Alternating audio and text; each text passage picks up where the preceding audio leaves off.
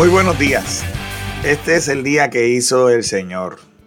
Un día para que te goces y para que te alegres en él. Mi nombre es Rafael Delis y esto es Renovando tu mentalidad. Y el tema de hoy lleva por título Preparados. Y la pregunta que te voy a hacer hoy muy directa es, ¿conoces tú a Jesús el Salvador? Mira, en todas partes del mundo hay eventos para los cuales los habitantes de ese lugar tienen que estar preparados en todo tiempo. Por ejemplo, yo vivo aquí en el trópico y aquí son los huracanes. Tenemos que estar preparados. En las áreas cercanas a los, al polo norte o al polo sur, pues son las tormentas de nieve. Tú lo ves. Hoy en día eso está eh, palpable. Y en el área de California vemos eh, los fuegos forestales. ¿Y qué tal en la zona esta central de los Estados Unidos con los tornados que se forman? En este sentido no se trata de si algo va a suceder o no, sino es cuándo va a suceder. Y aún con los pronósticos del tiempo y los avisos y la tecnología que nosotros tenemos disponible, muchos se quedan sin estar preparados para estos eventos. Asimismo, nosotros podemos traducir esto a los eventos que pasan en nuestra vida personal y definitivamente a los eventos que pasan en nuestra vida espiritual. Hoy te invito a que busques eh, en el Evangelio según Mateo, en el capítulo 25, versículos 10 al 13, y allí vas a encontrar estas palabras. Pero durante el lapso en que se fueron a comprar aceite, llegó el novio. Entonces las que estaban listas entraron con él a la fiesta de bodas y se cerró la puerta con llave. Más tarde, cuando regresaron las otras cinco damas de honor, se quedaron afuera y llamaron, Señor, Señor, ábrenos la puerta. Y él le respondió, créame, no las conozco. Así que también ustedes deben estar alerta, porque no saben el día ni la hora de mi regreso. Y en, este, en esta parábola que Jesús eh, utiliza para ilustrar este concepto a sus discípulos, Jesús está comparando el reino de los cielos con 10 mujeres, 10 vírgenes que salieron al encuentro del esposo. Él habla, no, no, habla de cinco buenas y cinco malas. Está diciendo, hay unas cinco que son prudentes, porque es que todas fueron invitadas a la boda.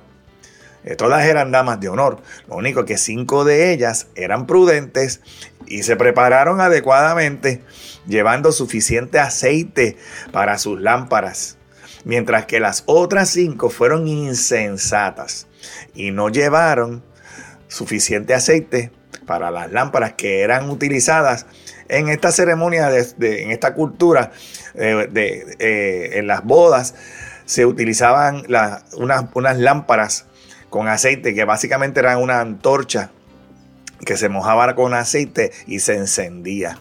Y era parte del ritual. Y aquí dice que habían unas prudentes que estaban preparadas y unas insensatas que no estaban preparadas. Y cuando llegó el esposo, las, las prudentes estaban listas y entraron con él en el banquete nupcial. Pero las insensatas tuvieron que ir a comprar aceite. Y mientras tanto, el esposo llegó y las puertas se cerraron. Y cuando finalmente regresaron y pidieron entrar, pues ya escuchaste la respuesta. El novio les dice, o el esposo les dijo, no las conozco. Aquí nosotros vemos muchos aprendizajes, cosas que nosotros necesitamos tener conciencia, una vigilancia espiritual. Nosotros debemos estar siempre atentos y vigilantes. E incluso a Jesús le preguntaron, ¿cuándo será que tú regresarás? Y él utiliza este ejemplo, pero él es más específico que a, nosotros no nos correspondía conocer ese tiempo. De hecho, solamente el Padre sabe el día y la hora. Así que nosotros debemos estar siempre atentos y vigilantes en nuestra vida espiritual. Y esto se puede eh, tomar en cuenta cultivando una relación cercana con Dios todo el tiempo. ¿Cómo? A través de la oración, a través de la lectura de la palabra de Dios, a través de la comunión con otros eh, hermanos en la fe. Aquí me habla de que nosotros no debemos descuidar esa relación que tenemos con el Padre, asumiendo que siempre habrá tiempo para arreglar las cosas mañana, más tarde. Nosotros también, otro, otro aprendizaje que tenemos a través de esta parábola es la necesidad de nuestra preparación espiritual. Una cosa es estar vigilantes, porque todas estaban vigilantes, pero no todas estaban preparadas. La parábola nos enfatiza en la importancia de estar preparados. Y esto significa vivir una vida que reflejen los valores del reino, practicar la justicia, el amor, la misericordia, dar por gracia lo que por gracia nosotros hemos recibido en nuestras acciones diarias. También podemos aprender en esta parábola la necesidad de estar provistos, de ser prudentes, de no ser insensatos. Así como estas mujeres prudentes llevaron suficiente aceite para sus lámparas, nosotros debemos ser previsores, o sea, estar preparados de tener la provisión suficiente en nuestra vida espiritual de una manera práctica, no es teórica. Esto implica que todas tus decisiones sean sabias y que tú estés eh, preparado para enfrentar todos los desafíos y las pruebas que te puedan surgir en tu camino. Y así no postergar, no procrastinar, no posponer tu, la preparación espiritual en tu vida. Porque esta parábola nos advierte que la postergación o la procrastinación es muy negativa. Y el resultado es negativo. No debemos asumir que siempre habrá tiempo para arreglar nuestras vidas más adelante. En lugar de eso, nosotros debemos tomar medidas hoy mismo Debemos encontrar a Dios mientras Él pueda ser encontrado, dice la palabra. Busquemos a Dios mientras Él puede ser hallado. Debemos tomar medidas hoy para cultivar esa relación más profunda con Dios y vivir de acuerdo con los principios y las enseñanzas de Dios. También podemos ver aquí la importancia de nosotros ser auténticos. Cuando estas mujeres insensatas intentaron entrar al banquete sin estar preparadas, ellas fueron rechazadas. Y esto nos enseña que nosotros no debemos eh, fingir ser algo que no somos, fingir una fe que no vivimos o ser algo que nosotros eh, realmente no practicamos. Dios conoce tu corazón y conoce tus intenciones. Y es importante que cada uno de nosotros vivamos de una manera coherente, de acuerdo con las cosas que creemos y las cosas que decimos que creemos.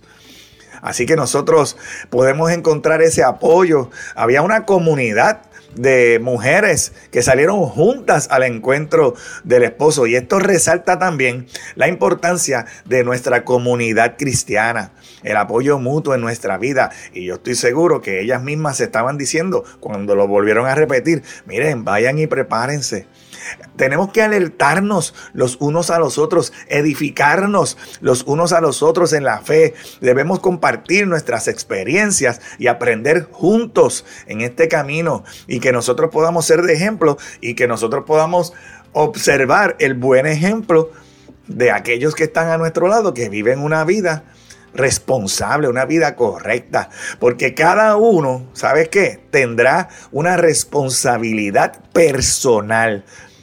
Y aunque las mujeres insensatas le pidieron aceite a las que fueron prudentes, es que las prudentes no podían compartir lo que tenían. Cada persona es responsable. Sí, yo voy a compartir mi fe, yo voy a compartir la enseñanza, yo voy a compartir el amor, pero cada persona es responsable porque es que el aceite es un, una una metáfora de la presencia del Espíritu Santo en, cada uno de nosotros. Cada persona es responsable de su propia preparación espiritual. Y nosotros no podemos depender de la fe de otros para nuestra salvación. Cada uno es responsable de su propia salvación, de recibir ese regalo. Es un regalo, pero tú tienes que eh, darle el paso. Sino, así que tienes que tomar las decisiones correctas, personales, y comprometerte con Dios de una manera individual. Porque es que las consecuencias de la falta de preparación son terribles. Esta parábola nos destaca que el no estar preparado para el regreso de Cristo es muy eh, peligroso para nosotros, para nuestro estatus en nuestra vida futura. Aquellos que no estén listos, lamentablemente, van a vivir y a enfrentar la exclusión de ese banquete nupcial. Y esta parábola nos recuerda que nuestras acciones y nuestras decisiones tienen consecuencias eternas. Y nos urge tomar en serio nuestra relación con Dios y nuestra vida espiritual. Es urgente. Hoy es el día de ser diferente. Hoy es el día de hacer la diferencia. No lo dejes para mañana. Hoy es el día que hizo el Señor para que te goces, para que te alegres en Él. Que tengas un excelente resto del día y que Jehová te continúe bendiciendo en el nombre poderoso de Jesús.